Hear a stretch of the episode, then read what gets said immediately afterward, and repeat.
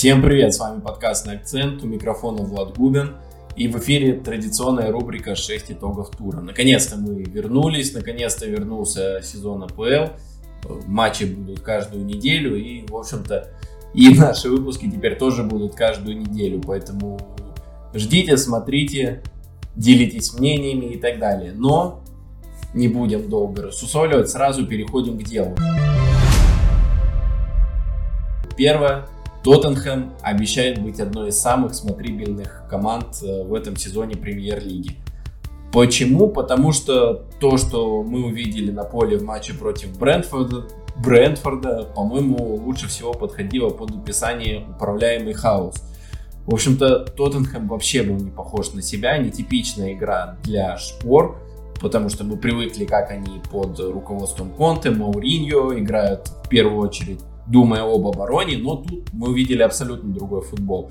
Э, то есть, первое, Тоттенхэм владел мячом, Тоттенхэм хотел владеть мячом, Тоттенхэм активно атаковал. Часто бывали даже моменты, когда абсолютно вся команда Шпор вместе с двумя центральными защитниками находилась на атакующей третьей. То есть это вообще взять Тоттенхэм и вот это, это вообще казалось бы несовместимые вещи, но теперь с Постекоглу Тоттенхэм так и выглядит.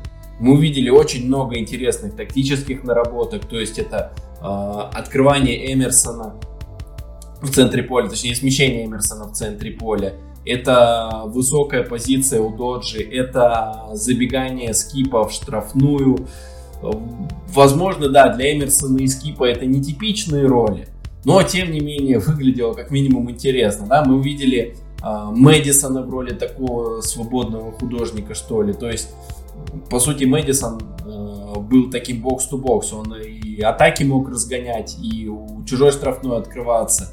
Дирижировал игрой команды. В общем, действительно смотрелось это все очень интересно, очень здорово.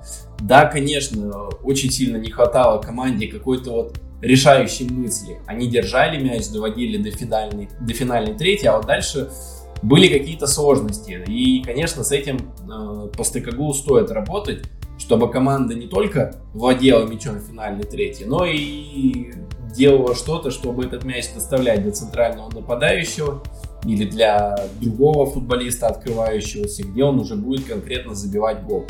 Но дело в том, что Тоттенхэм только начал привыкать к этому футболу.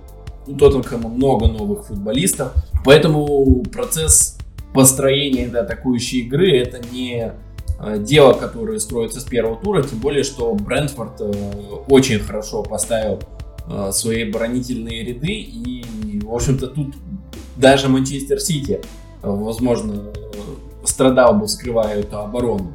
Поэтому, да, какого-то, какой-то невероятной яркости сейчас мы от Тоттенхэма не увидели, но впереди, я уверен, Тоттенхэм будет гораздо больше прибавлять.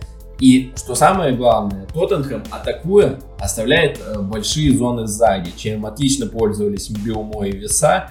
Вот. И поэтому Тоттенхэм в целом будет не только интересен в атаке, но и в целом будет такой шалопайской командой, как мне кажется, которая будет и пропускать, и оставлять э, сопернику много места, чтобы атаковать. Я думаю, эта история у них будет э, еще очень долго, потому что такие вот издержки, что ли, стиля по стыкагу, и тем более, что игроки обороны у Тоттенхэма, ну, откровенно говоря, не самые лучшие, да, взять того же Эмерсона, как в эпизоде с голом Брэнфорда его Хенри оттеснил легко просто. Поэтому, да, такие проблемы у Тоттенхэма будут, вот. А если коротко, то если вы хотите увидеть много голов, э, я рекомендую смотреть вам именно матчи Шпор в этом сезоне. Идем дальше. Второй вывод. А, Ньюкасл в этом сезоне готов бороться за большие цели.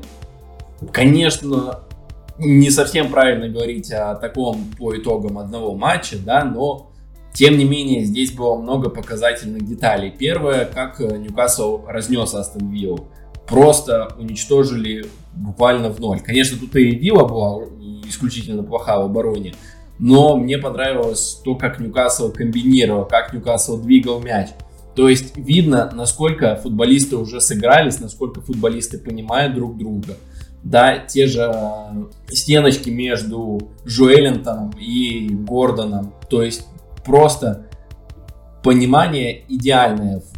Гордон отдает пас на Джоэллинтона и уже знает, что ему дойдет пас вот именно там, именно если он будет бежать на максимальной скорости. В общем, налажено это все просто идеально.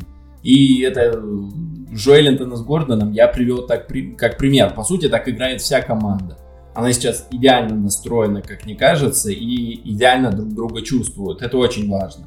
И второе, что я увидел в этом матче, возможно, это даже более важно, потому что Ньюкасл и в прошлом сезоне выглядел как очень хорошо работающий механизм, это то, что у Ньюкасла теперь действительно большая, хорошая лавка, которая может э, решать эпизоды, которая дает глубину. Да, возьмем тот же матч против Астон Вилла, это яркий пример.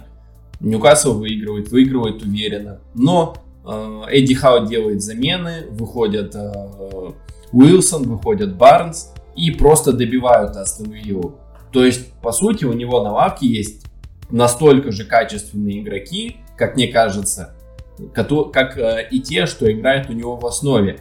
И такое есть абсолютно во всех линиях, да, с покупкой Тонали теперь э, есть полноценных э, 6 полузащитников в центр поля, да, э, есть по два вингера на каждый фланг, есть два центральных нападающих, э, есть покупка Ливрамента, два правых защитника, да, в обороне из тех, кто на лавке сидит, есть э, Лассельс, тоже классный игрок.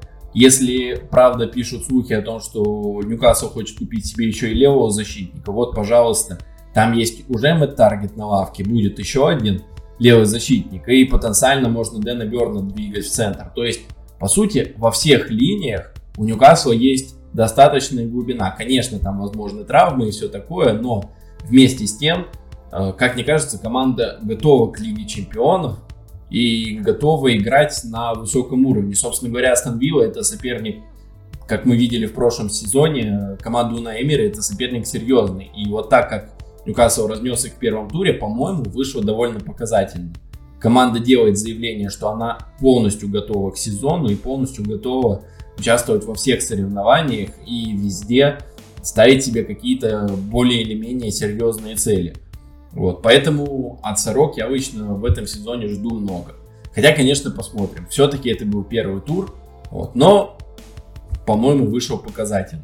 Впрочем, все это было лишь вступление, потому что впереди у нас самое интересное. Это был такой небольшой разогрев, а вот дальше я передаю слово Самеду Аскерову, который расскажет, собственно, наверное, о главном итоге этого тура, как на Челси и Ливерпуль повлияло отсутствие опорника.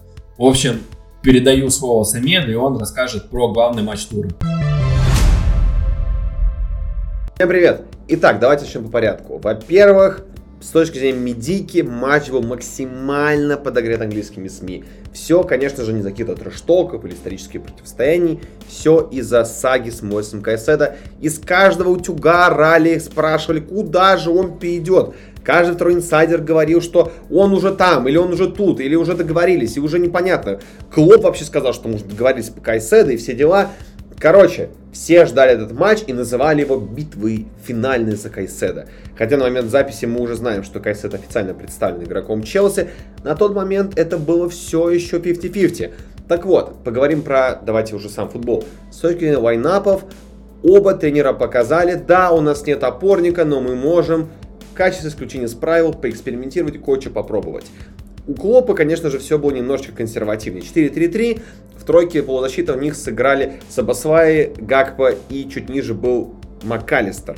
И да, никто из них как бы не опорник, но ставка была, видимо, сделана на то, что они будут наседать, в атакующий футбол такой играть и играть такую, держать очень высокую линию обороны. Просто контролировать матч и не давать выдоха Челси. А вот Почетина подошел куда прикольный. Во-первых, он неожиданно перестроился на тройку центральных защитников, хотя всю предсезонку наигрывал двойку, да и в принципе для него двойка классическая, такая почтинская схема. Так вот неожиданно вышло. Там вышел тройки у нас, соответственно, Тяга Силва, Исаси и Левай Колвилл. Если посмотреть выше, то там проблема с центром они решили немножко по-другому. Там Конор Гаухер играл такую роль цепной собаки, который бегал и просто выжидал. Янса Фернандес, который должен был творить чудеса, и к нему еще в парочку шел Карни Чукуэмека. Но давайте поговорим по темпу, что у нас было вообще по порядку. Первые 15 минут ожидаемо инициатива была за Ливерпулем. Очень агрессивно начали, очень агрессивно наседали. И гол, который они забили, вообще конфет, который многим понравился. Такая красивая командная позиционная игра и отличное завершение от э, Илыша Деша. Гол по делу 1-0 и казалось бы, как будто бы Челси паникует и немножко теряется. Хотя, в принципе, кто, что еще можно было ждать от команды, которая вообще в первый раз нормально официальном матче-то собралась в что-то единое и целое. Никто от них вообще ничего не ожидал. Но тут даже, да, пошло дальше. Второй гол забил сразу же практически Мухаммед Салах. Его отменили из-за офсайда. Вполне по делу, вообще никаких вопросов в суде в этом моменте не было. А вот дальше после этого ситуация начала потихонечку выравниваться. Челси психологически не просел. Пацаны такие разогрелись, пошли вперед и даже сумели забить гол. Немножко курьезный гол э, Дисаси, который был вообще неожиданным голеадором. Мало кто, наверное, ожидал, что он забьет гол в дебютном-то матче. Э, хотя очень классический для Челси, да, когда защитники забивают голы вместо атакующих игроков. Э, и потом через 2, 2 минуты еще еще одна потеря мяча, еще один провал у Ливерпуля и забивает гол Бен Чилл, который до этого отдал голевую, но этот гол также отменили из-за офсайда. В целом, по первому тайму, возможно, было не так много опасных моментов, но команды играли в очень такой убойный, открытый футбол. Много бегали, много старались. Игра была достаточно равной, хоть и отрезками. Второй тайм ситуация, как мне кажется, все-таки очень сильно поменялась, потому что бы дыхалочка у Ливерпуля кому-то стала проседать, стало больше брака, больше стали позволять Челси, и Челси этим прекрасно воспользовался. Да, не забили, но мы увидели очень много интересных всяких задумочек у Мурисио Почетина. Как подключаются крайки, как у него раскрывается Эрцо Фернандес, как прекрасно забегал э, Николас Джексон и вообще творил грязь. Конечно же, больное место это Рахим Стерлинг, тут вообще никаких вопросов нет, это, конечно, кошмар полный, но вот остальные футболисты были в атаке очень-очень даже интересные. Были действительно мощные моменты, и не зря Челси навел в итоге даже 2 XG за весь матч. И по владению мячом 65 на 35. Если я не ошибаюсь, то это, кажется, четвертый или пятый показатель за все время пребывания Клопа в ВПЛ когда так мало Ливерпуль владел мячом, а мы привыкли видеть Ливерпуль контролирующим игру, а тут они отдали инициативу, и вот, пожалуйста, развлекайтесь. Это, конечно, было очень и очень неожиданно. Как я уже ранее говорил, про Челси футболистам сказали побольше, давайте поговорим немножко футболистов Ливерпуля. И тут, конечно, я не могу ничего плохого сказать и про Сабасла, и про Пармакалистра. Э, для дебютного официального первого матча все ушло достаточно бодренько. Со своими ролями сплавлялись, интересно открывались, интересно играли. Как будто бы, да, все равно не хватает этой сыгранности, сыровато, но пока от времени они сыграются на ура. Э, очень хорошо вошли в игру. Это прям отличные трансферы, прям попадание 100%. Если бы атаку, то тут, конечно, да, очень все плохо, потому что если Салах в первом тайме смотрелся еще неплохо, но во втором вообще пропал нафиг. Его замена, хоть он так вот очень демонстративно недовольно уходил с поля, очень медленно там повязку отрывал, но это было абсолютно по делу, он прям вообще протух, пропах вообще абсолютно во втором тайме. Неплохо вышел, потом еще потом Нюнис неплохо вышел. Э, местами там даже были опасные моменты. Но в целом Ливерпуль, как я уже ранее сказал, отдал второй тайм Челси, на мой взгляд. Челси опять не хватало вот этих, знаете, маленьких деталей. Они могли дожимать. И об этом после матча даже не скрывал и говорил Пучтин. Говорил, что да мы могли выиграть вполне. И статистически это показывает. И по игре было видно, что молодая команда Пучтина может творить, может, может вытворять. И с приходом Мойса Кайседа кажется, что, как я уже сказал ранее, Эрцем Фернандуса будет очень много свободы для креатива, для вот этого быть таким вот диспетчером Челси. Не зря восьмерку, как, как говорится, надел, да? Поэтому посмотрим. Конечно же, в атаке не хватало Нунку, это тоже понятно. Э, здесь посмотрим, как, что придумает здесь Почетина, время благо позволяет. Э, ну, конечно, да, оба коллектива выглядят пока сыровато, очень сыровато. Э, то есть еще Ливерпулю как бы побольше вопросов, все-таки, да, как бы команда не так много было перестроений, то по Челси как я уже говорил ранее, вначале вообще казалось, что все будет очень плохо, особенно когда мы увидели схему, увидели кучу дебютирующих футболистов. Казалось, ну, Челси будет очень и очень вязкий, плохой, не сыгранный, но и замены. И, в принципе, матч прошел в целом для коллектива здорово. Болельщики Челси должны быть довольны, потому что многие вещи, они просто отвыкли от такого, они отвыкли от нормального рисунка игры, они отвыкли от того, что футболисты умеют, прессинг, умеют в прессинг, они умеют отбирать, они умеют контролировать игру. И против такого сильного коллектива, как Ливерпуля, смотрел все очень-очень здорово. В общем, дебют у Пучетина, точнее, возвращение в АПЛ у него вышло просто отличным. Прям четверку с плюсом ему спокойно поставлю. Клопу, конечно же, тоже я сделал скидку из-за того, что без опорника дела плохи, но, но здесь стоит отметить, что у Ливерпуля еще есть две недели, и как бы они показали, что не готовы тратить и 100 миллионов, неожиданно, конечно, на трансферном окне, они готовы делать такие биды, готовы быть агрессивнее, поэтому с уходом Челси с позиции поиска опорного полузащитника, я надеюсь, что Ливерпуль дожмет и все-таки даст Юрген Клопу необходимого футболиста, или даже футболиста, кто его, черт, шут, черт, кто же будет-то, и в целом, пока да, эти коллективы, конечно же, не готовы бороться за топ-4 прямо здесь сейчас. Есть коллективы посильнее, и помощнее, и по составу, и по сыгранности. Но задаток очень хороший не дали, и поэтому посмотрим, что будет дальше. А что думаете вы? Обязательно напишите в комментариях. А с меня все. Всем пока. Спасибо, Самет, и мы идем дальше. Получается, четвертый вывод у нас. А, Вулверхэмптон не будет мальчиком для битья. Как они сыграли против Манчестер Юнайтед, это, конечно, просто поразительно. Напоминаю, меньше чем за неделю до начала чемпионата увольняется Лапитеги из клуба. До этого уходят Рубен Невиш, уходит Рауль Хименес, э, уходит Адама Труре. Да вообще, это не единственные футболисты, которые из клуба ушли.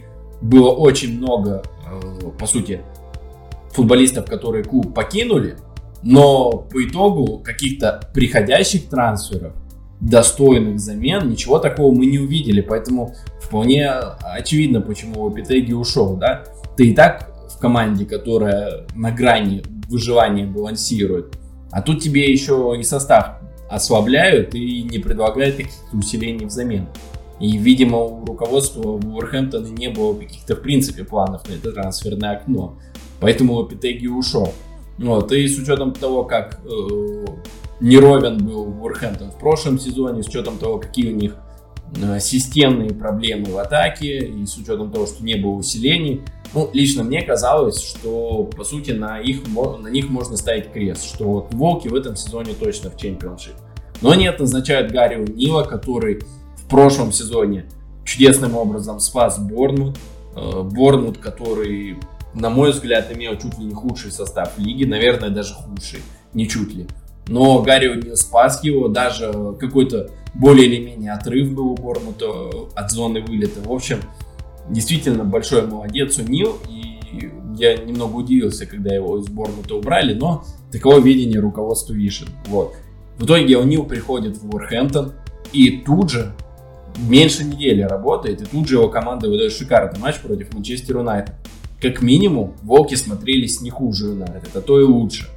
То есть, что мы увидели, да? Во-первых, мы увидели, ну, традиционно, да, Уорхэмптон э, силен на даже без Адама Труре. Эту привычную скорость мы увидели. Э, тот же Кунья, как разрезал центр поля, вообще любо-дорого посмотреть. Вот. Но Здесь интересно и другое. Во-первых, какие-то тактические моменты уже были очень интересные. Например, как э, Вулверхэмптон периодически прессинговал Манчестер Юнайтед и даже успешно это делал. То есть э, они вынуждали Анана делать пас на правого защитника, зажимая того, соответственно, тоже своим правым флангом, вынуждает его делать пас на правого защитника, а когда э, Анана делает пас направо, ну, скажем так, вратарь не обязан уметь одинаково хорошо играть обеими ногами, то он делает шаг назад, немного берет времени, соответственно, пока она делает пас на Ван Бисаку, Ван Бисаку накрывает уже другой футболист Уорхэмптона, и, соответственно, чаще, ча- часто такое было, что пас Ван Бисаки накрывали, или сам Ван Бисака опять отдавал назад, и э, Юнайтед из обороны не выходил. В целом, конечно, не что-то не, невероятное, но для тренера, который э, работает в команде меньше недели, и я не уверен, что, допустим, там все, сопер... все тренеры соперников Юнайтед будут так изучать игру Андра Анана, но это, по-моему, уже очень показательно, да, то, что Гарри О'Нил пришел вот только что, и вот у него уже есть какие-то интересные тактические задумки, которые ну, работают, да, результат поражения, это все-таки некоторое стечение обстоятельств. Вулверхэмптон мог уносить с этого матча гораздо больше очков, и одно, и при некотором ведении даже три очка. Вот, тем более, что, как сказал Гарри Нил, Джонатан Мот сказал, что пенальти в том эпизоде Сананы на 97-й минуте все-таки был. Вот, то есть, по сути, пробивая Вулверхэмптон этот пенальти и забивай, вот она и ничья. Вот. А, что еще увидели? То, что Вулверхэмптон может быть э, очень осмысленным в атаке. Да, реализация, как обычно, плохая, но тут э, на Калайджича можно понадеяться, что все-таки он разойдется и в этом сезоне будет забивать. Все-таки его и брали с большими ожиданиями. Вот. Но интересно здесь другое, то, что действительно Уорхэмптон классно э, в концовке особенно задавил Манчестер Юнайтед своей штрафной. Юнайтед реально не мог э, выйти, и Уорхэмптон создавал много действительно классных моментов. Опять-таки, Юнайтед сыграл не идеально, да, вопросы там, к тому же Казимира, например, есть. Но, тем не менее, то, что Вулверхэмптон сделал в этом матче, в первом матче Гарри Нила, когда он проработал еще меньше недели, это уже э, очень большое дело. И по итогу от Вулверхэмптона можно ждать чего-то действительно серьезного и интересного в этом сезоне, а не просто борьбы за выживание. Хотя, конечно, уйти от нее будет очень тяжело. Но, опять-таки, повторюсь, э, как по мне, мальчиками, мальчиками для битья они быть не должны. Здесь, по-моему, стоит сказать о том, что добавленное время сильно повлияет на этот сезон. Что мы увидели с первого же тура, да, то, что, например, а, матч а, Ньюкасл Астон Вилла, первый тайм 10 добавленных минут. Матч Брентфорда и Тоттенхэма, первый тайм 11 добавленных минут. Сколько было матчей, где добавляли там 7, 8, 6, это вообще, это в каждом матче такое было. В общем, очень много добавленного времени, да, и это на фоне того, что об этом негативно высказывались футболисты, тот же, например, например Рафаэль Варан, который сказал, что ну, это нереально. Тот же Родри сказал то, что он не сможет вывести играть вот так вот все матчи. Пеп Гвардиола пожаловался, что футболистов таким образом убивают. Вот. И опять-таки вспоминаем еще, как этот сезон начинается, да. Э, как-то много, по-моему, травм. Ну, конечно, это не связано с добавленным временем, это просто такие совпадения, но вместе с тем, да, э, Челси травмировался Нкунку перед сезоном, там, э, Манчестер Юнайтед, Хьюэллон перед сезоном травмировался, начался сезон, пожалуйста, у Манчестер Сити Дебрюйна вылетел, у Арсенала вылетел Тимбер, в общем, первый тур и предсезонка команды потеряли очень много футболистов. И дальше, когда сезон и так будет сложным, потому что матчей много, вот, с учетом еще того, что придется играть в каждом матче больше, и с учетом того, что есть еще команды, у которых лавка и так маленькая, в общем, я лично жду, возможно, еще больше травм. Где-то к середине сезона, возможно, к февралю, к марту. Но потому что, как мне кажется, это не совсем то решение. Если вы хотите бороться с затяжками, э, то можно в конце концов, давать больше желтых, да, за такое, но добавлять вот столько времени, наказывать команды, например, за забитый гол вот этими полутора минутами, ну не знаю, не знаю, не уверен, что это правильно, и действительно соглашусь и с Гвардиолой, и с Родри, и с Вараном, то, что это действительно слишком большая нагрузка на футболистов. И, наверное, по ходу сезона мы поймем, что это действительно так, и все это увидим. Но посмотрим. В любом случае, конечно, хочется верить, что травм будет как можно меньше, чтобы увидеть максимально интересный футбол. Но, повторюсь, по мне это не совсем тот верный путь. И шестой вывод. Шестой вывод это будет toxic вывод. Для этого я передаю слово своему коллеге Семене, Семену Торопову, где он сможет затоксить от души. Приятного вам просмотра. Всем привет! Сегодня на правах единственного в этом выпуске фаната Манчестер Юнайтед я хотел бы с вами поговорить на тему судейской работы. Во-первых, хочется сказать спасибо. Спасибо судьям, пока некоторые команды покупают за трансферное окно 20 э, новых чернокожих футболистов.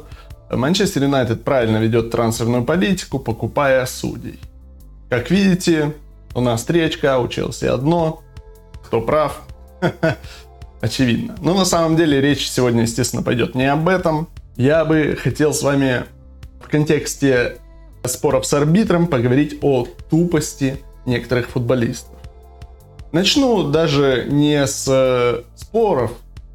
Хочется начать с моментов, э, в которых э, игроки, чаще всего оборонительные, поднимают руки, дабы подсказать арбитру об офсайде.